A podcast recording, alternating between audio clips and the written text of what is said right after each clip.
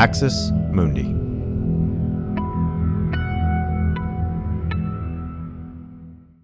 You're listening to an irreverent podcast. Visit irreverent.fm for more content from our amazing lineup of creators.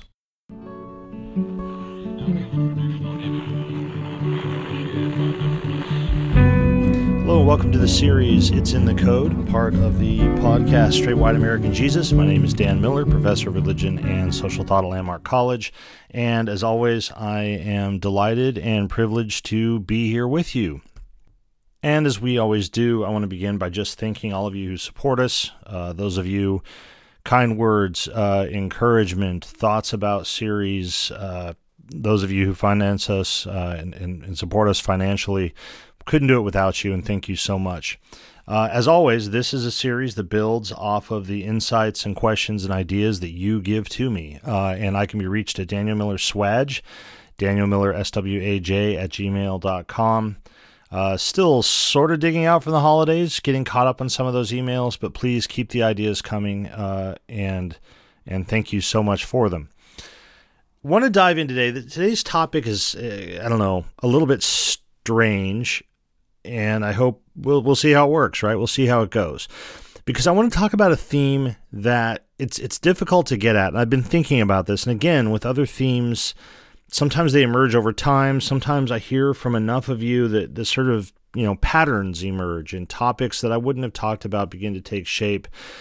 And this is one of them. Um, it's different than usual because what I want to talk about today is really sort of a central tenet within Christian thought it's a, a universal theological category um, within Christianity, which means that it's way bigger than we can get to in like you know 15 or 20 minutes. It's it's something we could spend uh, people have spent entire careers developing but it's a theme and, and it experiences a kind of contradiction that I hear about from many of you. I've heard about it in lots of emails. I hear about it in conversations.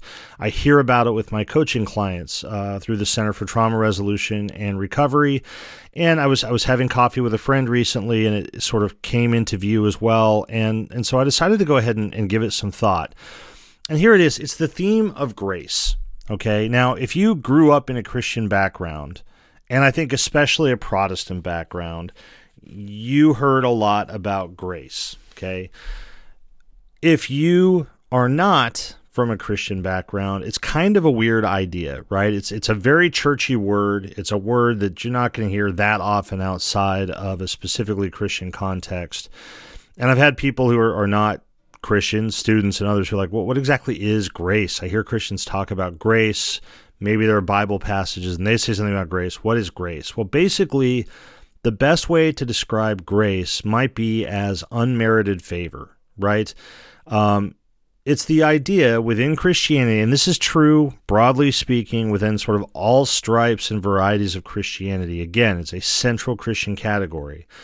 The basic idea is that human beings, left to our own devices, are sinful and we don't meet up to God's expectations and standards. But Christianity goes on to teach, despite this, right? God makes it possible for human beings to receive salvation. And this is understood as coming through the person of Jesus of Nazareth, right? That, that's probably pretty basic. People who don't know anything about Christianity probably know that. Christians are into Jesus. Jesus somehow brings salvation. What grace is, is just the notion that humans don't deserve that. There's nothing they could do to earn that. God wasn't obligated to do that that God saves human beings despite the fact that we don't deserve it. Okay? That's the basic idea. So within Christian thought, it is God's gracious, right? Graceful acts that make it so that we can be pleasing to God, we can be acceptable to God. And, and that's that's what quote unquote salvation is. There's nothing we can do, again, in the vast majority of Christian traditions, there's nothing we can do to merit or earn God's favor. Okay. And the dominant theme within Christianity, certainly Western Christianity, would be a whole separate topic, but it's a little more complicated within Eastern Orthodox theology. But it's the idea that ultimately, then, there's nothing we can do to please God or earns God, earn God's favor. God accepts us only because God accepts us. It's like a a tautology. Uh, you know, why does God accept us? Because God accepts us. Because we don't we don't deserve it. We didn't do anything to earn it. And the idea is then that everything that we do within the Christian life should be a response to God's saving activity, not a means of bringing it about or obligating God to save us or whatever else. Okay. That's the basic idea of grace. And I think, right, this is not a theology podcast. I'm not trying to delve into deep theology. People want to email me and tell me all the places I'm wrong. That's fine. Uh, but I think that that's a fair description that almost all Christians could accept. They'd want to modify it and adapt it and go into greater detail. Great, cool. But I think that that's a fair description. Okay. So there's a lot of permutations on those themes. And as I say, this is an idea that goes all the way to the heart of Christianity. Christianity is, you know, give or take a couple thousand years old. And as long as Christians have existed, arguments and debates and discussions about this notion of grace have existed. This is not the place we're going to uh, you know outline all of that. Again, it's not a theology podcast. So why am I talking about it? The reason I'm talking about it is that in the experience of many Christians, I think that there's a gap that opens up between the message of Christian grace, excuse me, Christian grace, and the actual practice of it. And again, this isn't just me playing theology. This is me responding to what I hear from people. I hear people say all the time, I grew up in a church that talked about grace, grace, grace, grace, but, and it's the part that comes after that but that interests me, right? This gap between that Christian message of grace and the practice. And and we can illustrate this with a kind of a, a, conversation. Imagine this conversation. And this this is a conversation I have had. I have had this conversation in classes with students. I have had this conversation with people who are not Christians. I have had this conversation with some people who are, right? And basically, it goes something like this You outline, say, this basic account of grace that I've given and let's imagine we're talking to somebody who's not a Christian and they say this uh, other way, like, like, hold on, Dan, hold on, right? Christianity says that, first of all, the only reason God accepts us is because God chooses to, right? Nothing we can do to, to make God accept us and so forth. We can't do that on our own means. Yeah, that, that's right. That's what Christians teaches. Oh. And Christianity also says that the means of our salvation, the mechanism of this grace, let's say, is somehow brought about through Jesus of Nazareth. You'd say, "Yep, yep, that's that's that's how it works." And they say, "Okay, wait, so that would mean though that if the means of our salvation has been offered and brought about through Jesus of Nazareth, and if God's love and acceptance, his offer of grace is completely undeserved, that's what you're saying." I say, "Yeah, wow, that's a fantastic message." Like that sounds phenomenal, right? Human beings are broken and so forth. I think a lot of us have a sense of that, that we're not the kind of species we could be. But God accepts us anyway? Like that's that's huge. And then they'll say, but but wait a minute. I've known lots of Christians. I've maybe I've gone to church a few times. I've had Christians show up on my doorstep or or talk to me in public places trying to tell me that I should become a Christian. And what I see is a lot of moralism and judgment and super regimented controlled lives and and guilt and manipulation all in an effort to guess what live up to a divine standard or a fear that God won't accept us. But you're saying that this Christian message is that God has, has already accepted us he's already extended grace to us and you say, well, yeah, right? That's the gap. That's the contradiction that I hear. And this is what I hear to bring it down into real life. This is what I hear from folks all the time. And, and folks, this is me. I can I could tell this same story. And I know a lot of you could as well. I'll hear people say, My church talked all the time about God's free grace and unconditional love and acceptance. And I'll just steer you here if you're interested. Go back, listen to some of the other shows that we've done in this series right? Uh, the ones about no matter where you are in your spiritual journey, God accepts you and so forth, right? That language is there. The language of grace is there. The language of God's acceptance of us is there. People say, I heard that all the time. But what I felt was constant guilt. And what I heard were constant messages of how we had to try to measure up to a kind of impossible divine standard. And what I experienced was constant judgment about my shortcomings. I know that that, that what I see is a, you know, a very telling subset of people. I know that I, I can't speak, and my experiences and encounters don't speak for all Christians everywhere. But when I talk to people who are working through religious trauma, they, they do an intake, and one of the things that, that it asks, a common question is, you know, what, what emotions do you attach to religion? When you imagine religion or remember religion, what emotions attach? It's not acceptance, it's judgment, it's guilt, it's fear. And I know that for many people that I will never meet, millions and millions of people, this is what they think of when they think of religion and when they think of Christianity specifically. And that's the gap that I'm talking about. Because the the uninitiated could say, wait a minute, like like how do those two things fit together? If this this concept of grace is so central to the Christian tradition, why does that gap open up? Okay. I think the gap opens up, and this this is why we're talking about it on this series, right? Is that I think it highlights a contradiction that is deep in the code of Christianity itself. It is written into the code of Christianity as it has developed and been practiced virtually from the beginning. And here it is.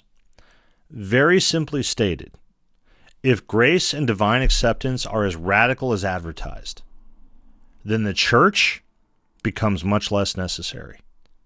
Christianity doesn't exist in any identifiable historical form apart from the churches. The fancy word would be the ecclesiastical communities and traditions in which it has taken shape.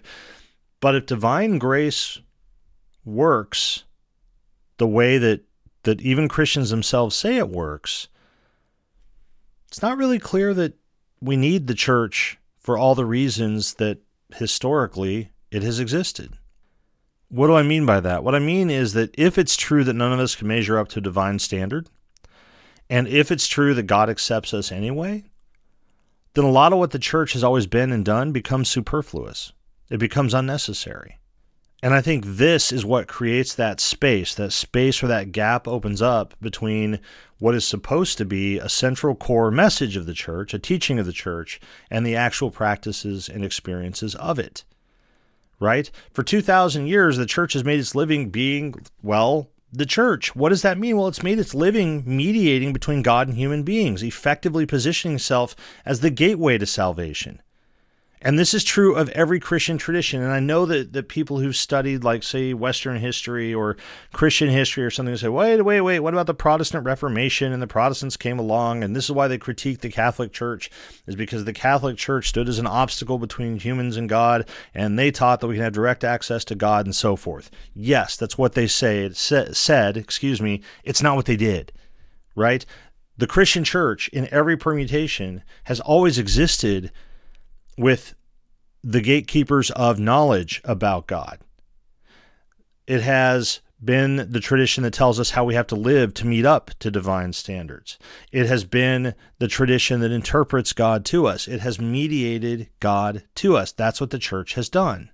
And this is still true today. This is not a historical artifact or something that you just study in a classroom. It's true today, right? So, ironically, a message of radical grace is an existential threat to the institutional church. It is a threat to the very tradition that sort of is the guardian of it, that moderates it. If we take the message of grace seriously, then a good deal of what churches actually do, a good deal of what preachers actually preach, the way that Christians actually practice is unnecessary. It's even counterproductive. It undermines the idea of grace itself. If you run around saying and preaching God loves you and accepts you, whoever you are, but hey, queer people, you need to change what you are.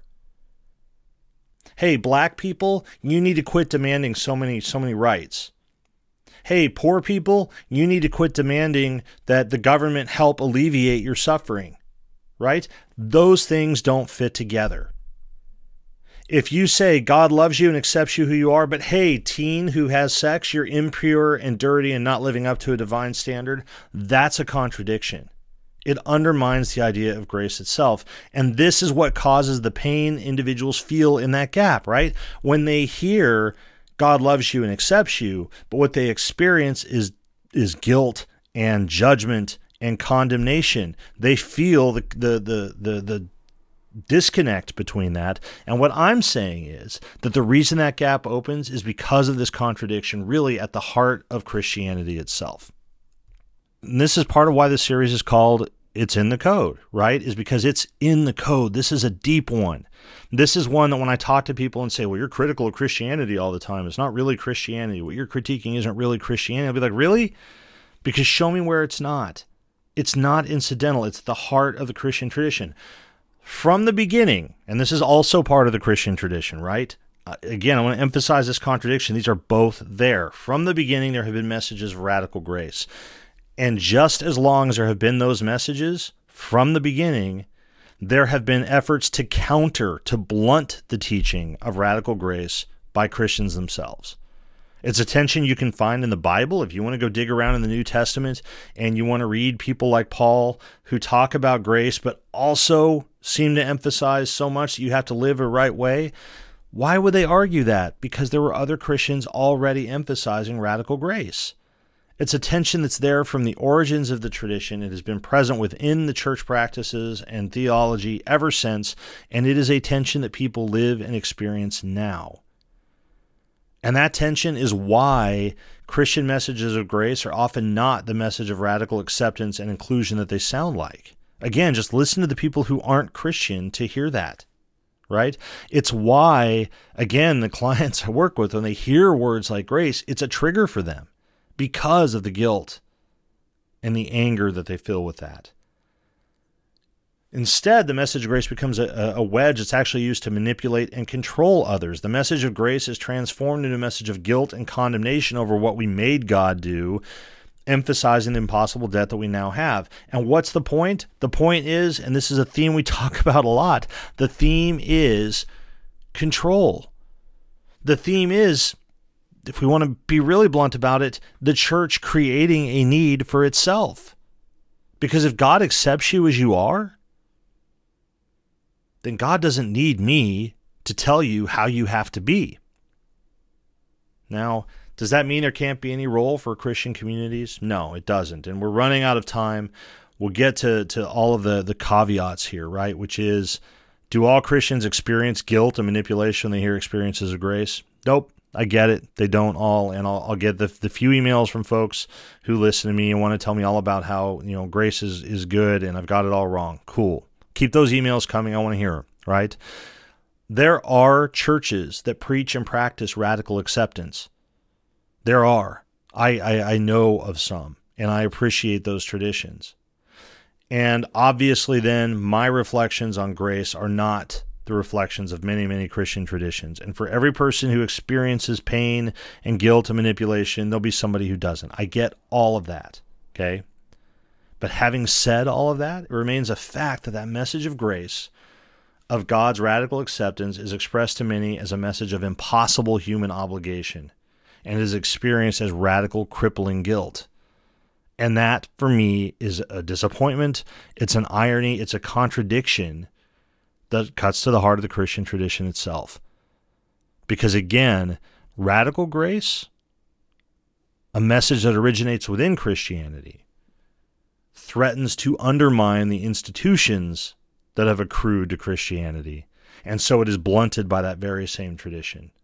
And that is a tension, as I say, that is in the code. It is at the heart of the Christian tradition itself. We're running out of time. I need to thank everybody again for listening. Um, again, keep the ideas coming. Daniel Miller Swag, Daniel Miller SWAJ at gmail.com. Can't do this series without you please, I want to keep hearing from you. Uh, I, I want to keep hearing what those ideas are, things that are on your mind, material things like the pictures of church signs that folks send me or the pictures of billboards. I value all of it. Please keep them coming. Again, thank you all so much for the encouragement and the time. Uh, every minute you spend listening to us is a minute you could spend doing something else, and we thank you for it. And as always, be well until we meet again in this virtual format.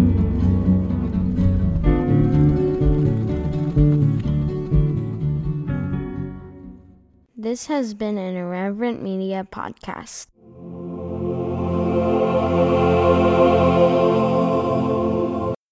Thanks for listening today, y'all. As a reminder, you can help us keep doing this pro democracy work by becoming a paid subscriber. Get ad free listening, access to the 500 episode archive, a premium episode, and more. Go sign up now. It only takes a few clicks. www.axismundi.supercast.com. The link is in the show notes.